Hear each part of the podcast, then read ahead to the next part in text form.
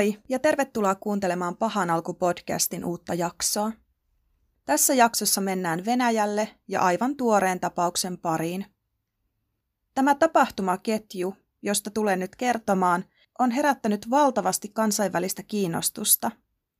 Kyseessä onkin tänään hieman erilainen tapaus, ja koska kyseessä on varsin tuore asia ja tutkimukset ovat edelleen kesken, ei kaikista yksityiskohdista ole vielä saatavilla faktatietoa. Tein jakson kuitenkin sen tiedon pohjalta, mitä tällä hetkellä on kerrottu julkisuuteen. Mennään siis kuuntelemaan jakso.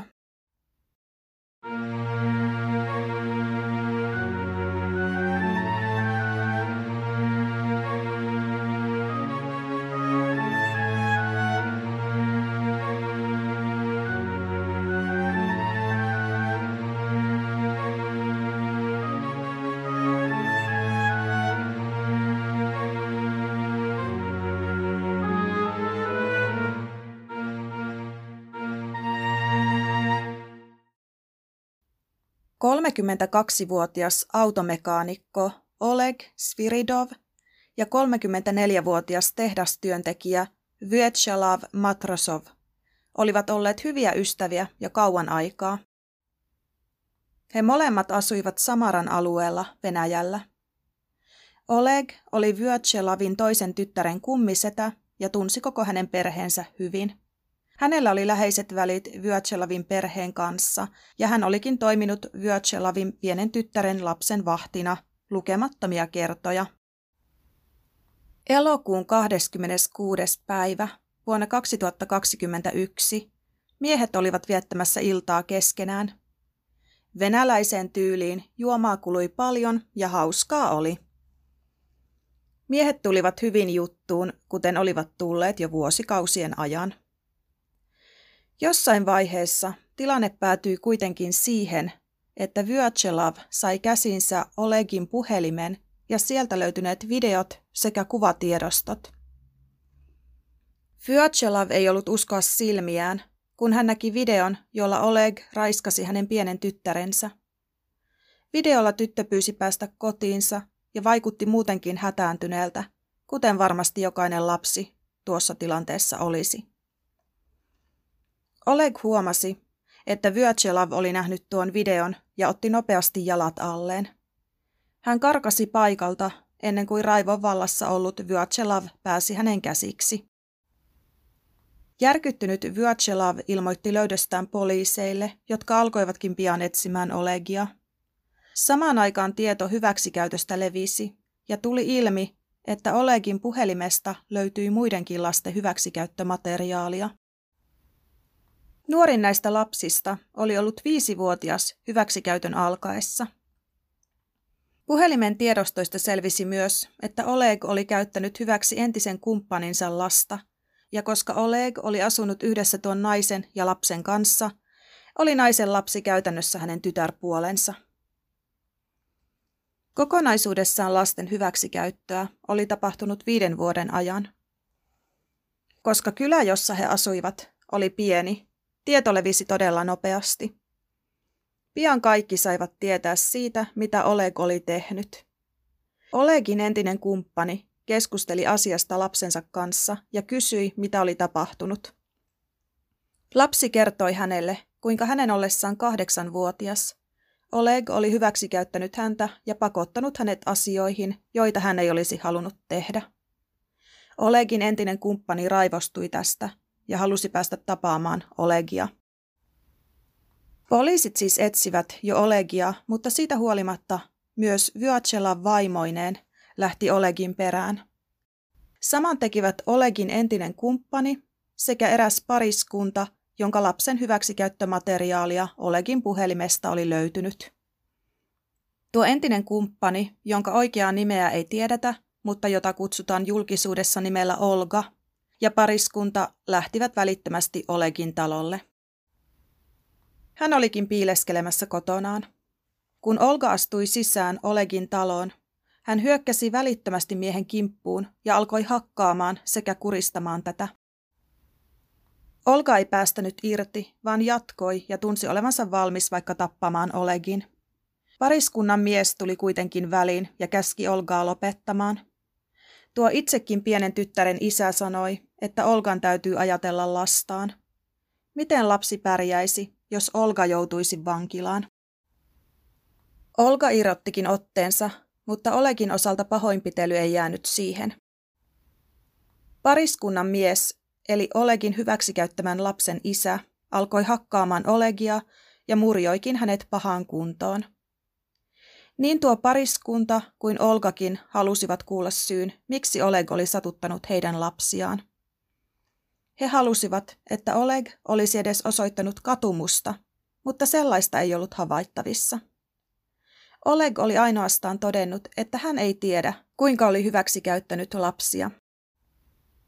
Sen sijaan Oleg oli huolestunut omasta tilanteestaan. Hän nyyhkytti, kuinka ei haluaisi joutua vankilaan. Oleg oli huolissaan siitä, miten muut vangit tulisivat raiskaamaan hänet vankilassa. Olka ja pariskunta eivät välittäneet Olegin tilanteesta, vaan antoivat hänelle uhkavaatimuksen. Hän voisi joko ilmoittautua poliisille ilta kahdeksaan mennessä tai tappaa itsensä. Olka ja pariskunnan molemmat osapuolet poistuivat talolta uhkavaatimuksen esittämisen jälkeen. Oleg ei kuitenkaan saanut olla kauaa yksin, sillä hänen tätinsä Nadeshda Sviridova tuli vierailemaan hänen luonaan. Tätikin oli kuullut tilanteesta ja halusi kuulla, mitä oli tapahtunut. Olegin talolle päästyään hän törmäsi pahoin hakattuun Olegiin, jonka kasvot olivat aivan turvonneet. Oleg kertoi tädilleen uhkavaatimuksesta ja että hänen haluttaisiin kuolevan sinä päivänä. Jossakin vaiheessa täti poistui Olegin talolta. Tässä vaiheessa Oleg oli siis saanut nuo kaksi vaihtoehtoa, mutta hän ei mitä ilmeisimmin tiennyt, mitä tehdä. Olegia etsimään lähtenyt Vyachelav ja hänen vaimonsa saivat etsintänsä päätökseen, kun he löysivät Olegin. Vyachelav talutti Olegin lähellä Vintain kylää sijaitsevaan metsään, jossa hän laittoi Olegin kaivamaan hautaa. Seuraavien minuuttien todelliset tapahtumat ovat vain Vyachelavin ja hänen vaimonsa tiedossa, mutta varmaa on, että Oleg kuoli nopeasti. Vain yksi puukon isku sydämeen riitti tappamaan hänet. Vyacella vaimoineen palasi kotiinsa, mutta toisaalla Olegin etsinnät jatkuivat yhä. Reilu viikko etsintöjen aloittamisen jälkeen poliisit onnistuivat löytämään Olegin ruumiin tuosta matalasta haudasta. Epäilykset johtivat pian Vyachelavin suuntaan, sillä tiedettiin, että hän oli ollut raivoissaan nähtyään tuon videon ja että hän oli myös lähtenyt Olegin perään.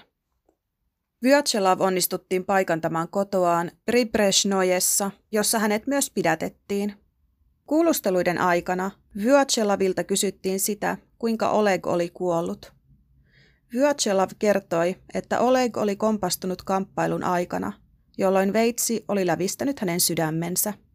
Myös Vyachelavin vaimo todisti, että Oleg oli yrittänyt käydä Vyachelavin kimppuun ja kaatunut kamppailun aikana veitseen. Olegin kuolemaan johtaneita tapahtumia alettiin tutkia tarkemmin, mutta samalla tutkittiin myös Olegin puhelinta ja sieltä löytynyttä materiaalia. Poliisi halusi saada henkilöllisyyden kaikille noille lapsille, joiden hyväksikäyttömateriaalia Olegin puhelimesta löytyi. Kyläläiset eivät voineet hyväksyä Vyatselavin pidättämistä. He pitivät miestä sankarina ja vaativat hänen vapauttamistaan. Erään kyläläisen suusta on kuultu muun muassa tällainen kommentti. Hän ei ole murhaaja. Hän suojeli tytärtään ja myös meidän lapsiamme. Me kaikki olemme hänen puolellaan. Tapaus keräsi huomiota välittömästi niin muualla Venäjällä kuin kansainvälisestikin. Muun muassa aikaisemmin Venäjän presidentin vaaleissa ehdokkaana ollut Ksenia Shopchal nousi julkisuuteen puolustamaan Vyatselavia sanoen, että kaikki vanhemmat ovat tämän pedofiilin tappajan puolella. Myös Olegin äiti astui julkisuuteen ja kertoi, kuinka Oleg oli ollut vahtimassa Vyatselavin tytärtä useita kertoja. Äiti epäili, että Olegin on täytynyt olla juovuksissa tekojen aikaan. Olegin äiti kertoi, kuinka Oleg oli aina ollut hyvällä tuulella ja täysin normaali palatessaan kotiinsa oltuaan lapsen vahtina. Äidin mukaan koskaan ei ollut ollut havaittavissa minkäänlaisia merkkejä siitä, että jotakin pahaa olisi tapahtunut hänen toimiessaan lapsen vahtina. Kun Olegin käyttäytymistä alettiin selvittää tarkemmin, poliisit saivat selville, että Oleg oli nähty jatkuvasti nuorten tyttöjen seurassa. Hän oli viettänyt aikaa esimerkiksi Vyachelavin vanhemman tyttären kanssa. Hänen käytöstään ei kuitenkaan ollut pidetty sellaisena, että epäilykset hyväksikäytöstä olisivat heränneet. Toki hänen kiinnostuksensa viettää aikaa nuoremmassa seurassa oli herättänyt huomiota. Syyskuussa 2021 julkisuuteen levisi tieto, että Vyachelav oli päästetty kotiarestiin kotiinsa. Tuon päätöksen oli tehnyt Krasnoklinskin käräjäoikeuden tuomari Maksim Volkov – Normaalisti Venäjällä taposta tai murhasta syytetyt pidetään pidätettynä, mutta tämän tapauksen kohdalla tehtiin poikkeus. Monet ovat pohtineet, voisiko se enteillä tulevan oikeudenkäynnin ratkaisua. Yli 2500 paikallista on myös allekirjoittanut vetoomuksen, jonka mukaan kaikki syytteet Vyatselavia vastaan tulisi hylätä. Sen lisäksi kyläläiset aloittivat keräyksen, josta saaduilla varoilla Vyötselaville saataisiin palkattua paras mahdollinen asianajaja. Keräys tuottikin mukavan summan, jolla on sittemmin hoidettu Vyötselavin lakimieskuluja. Tällä hetkellä tutkinnan alla on se, kuinka Oleg loppujen lopuksi kuoli. Vyötselav siis laittoi Olegin kaivamaan hautaa, mutta Vyötselavin mukaan kyseessä oli vain pelottelukeino – Vyachelav on alusta alkaen pysynyt tarinassaan, jonka mukaan Oleg siis kompastui ja veitsi osui häntä sydämeen.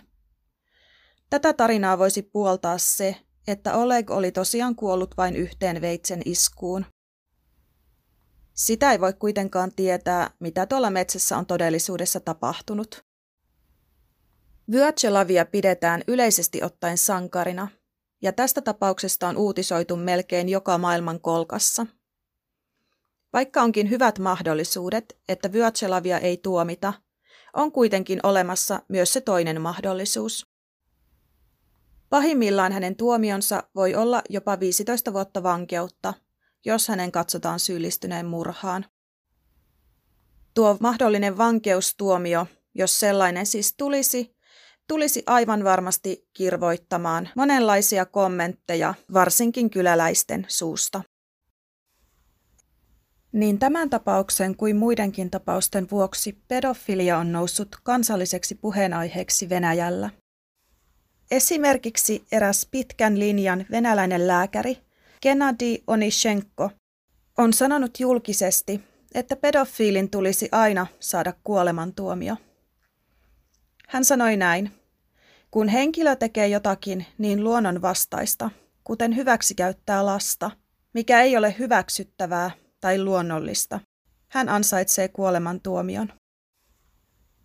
Venäjällä on siis ollut käytössä kuolemantuomio, mutta vuonna 2009 maan perustuslakituomioistuin kielsi kuolemantuomion määräämisen. Sen tilalle tuli 25 vuoden vankeusrangaistus. Lääkäri Onishenko on siis nostanut esille sen, että kuolemantuomio tulisi ottaa käyttöön jälleen – Lääkäri on myös painottanut seksuaalirikollisten kirjaamista rekisteriin. Muun muassa Yhdysvalloissa on jo käytössä tällainen rekisteri. Julkisuuteen on noussut keskustelu myös siitä, pitäisikö pedofiilit kastroida kemiallisesti. Näin tehdään ainakin Kasakstanissa.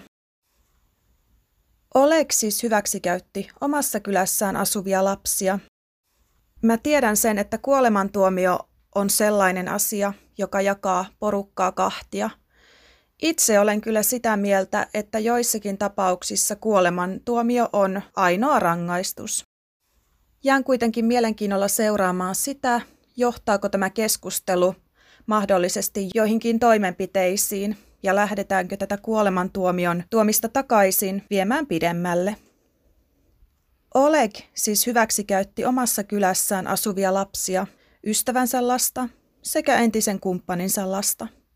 Vuonna 2021 Venäjällä on sattunut useampiakin vastaavia hyväksikäyttötapauksia. Joissakin tapauksissa lapsia on houkuteltu tekijöiden asunnoille esimerkiksi lahjoin. Venäjällä on kuitenkin noussut huoli myös paikallisesta sosiaalisen median palvelusta, VK. Käsitykseni mukaan tämä VK on siis Venäjän Facebook. Uusimpien tutkimusten mukaan joka toinen venäläinen lapsi on saanut seksuaalisia viestejä VKssa. Tällaisia viestejä on saatu siis aikuisilta miehiltä. Suurin osa näistä lapsista ei koskaan kerro noista viesteistä vanhemmilleen. Se on aika huolestuttava tieto, mutta aika huolestuttavaa on myös se, että tämän saman tutkimuksen mukaan vain 11 prosenttia vanhemmista todella tietää, mitä heidän lapsensa tekevät netissä. Ehkä näiden tapausten myötä tämäkin muuttuu nyt Venäjällä ja lasten tekemisiä aletaan seuraamaan tarkemmin.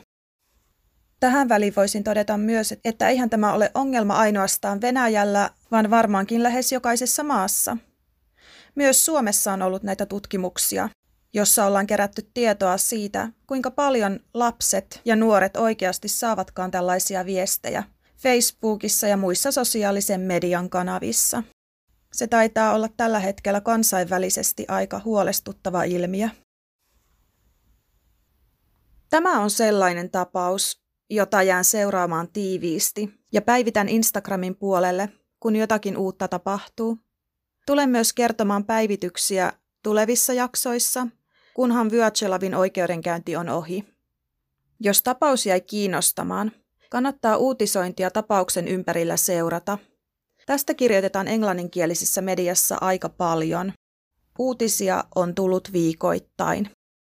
Voisi myös olettaa, että oikeudenkäynnin lähestyessä uutisointi lisääntyy vielä entisestään.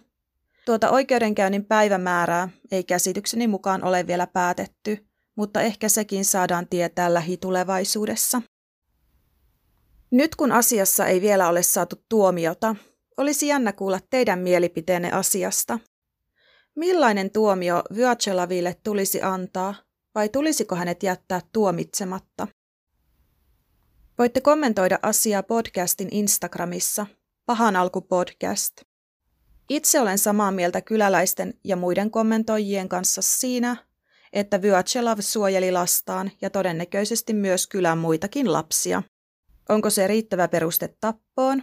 Se jääköön Venäjän tuomioistuimen ratkaistavaksi. Tässä oli tämänkertainen jakso. Haluan vielä tähän tämän jakson päätteeksi kertoa päivityksiä aikaisempaan jaksooni liittyen. Eli vuoden 2013 Bostonin maratonin pommiiskusta kuolemantuomion saanut Chokhar Charnaev on päässyt valituksensa kanssa korkeimpaan oikeuteen. Presidentti Bidenin hallinnon lakimies vaatii, että Charnaevin kuolemantuomio pidetään voimassa. Lokakuussa pidetyssä istunnossa tuomarit keskittyivät pitkälti noihin todisteisiin – jotka liittävät Charnaevin kuolleen veljen Tamerlan Charnaevin pommitukseen. Nämä todisteet jäivät kokonaan pois oikeuskäsittelystä, jossa Charnaev tuomittiin kuolemaan. Hänen ei siis katsottu saaneen oikeudenmukaista oikeuskäsittelyä. Uudessa oikeuskäsittelyssä tuotiin esille myös se, että isoveli Tamerlanilla olisi ollut valtava vaikutus pikkuveljensä, mikä olisi saattanut vaikuttaa Chokhar Charnaevin toimintaan. Tällä hetkellä liittovaltion hallitus hakee kuolemantuomion pitämistä voimassa, mutta samaan aikaan presidentti Bidenin oikeusministeriö valmistelee asetusta, jonka mukaan teloitukset lopetettaisiin. Näyttää siis hyvin todennäköiseltä, että Charnaevia ei tulla missään vaiheessa teloittamaan, vaikka hänen kuolemantuomionsa jäisikin voimaan. Tässä oli siis pientä päivitystä tuohon Charnaevin tapaukseen. Lisää saadaan kuulla varmaankin ensi vuoden puolella. Tavoitteena on joka tapauksessa äänittää uudelleen tuo Chokhar Charnaevia käsittelevä jakso heti, kun korkeimmasta oikeudesta on saatu lopullinen ratkaisu siihen, muuttuuko Charnaevin tuomio vai jääkö kuolemantuomio voimaan. Tämä siis tästä tällä erää. Ensi kerralla mennäänkin taas sitten toisenlaisen tapauksen pariin. Palataan asiaan siis ensi jaksossa. Moikka moi!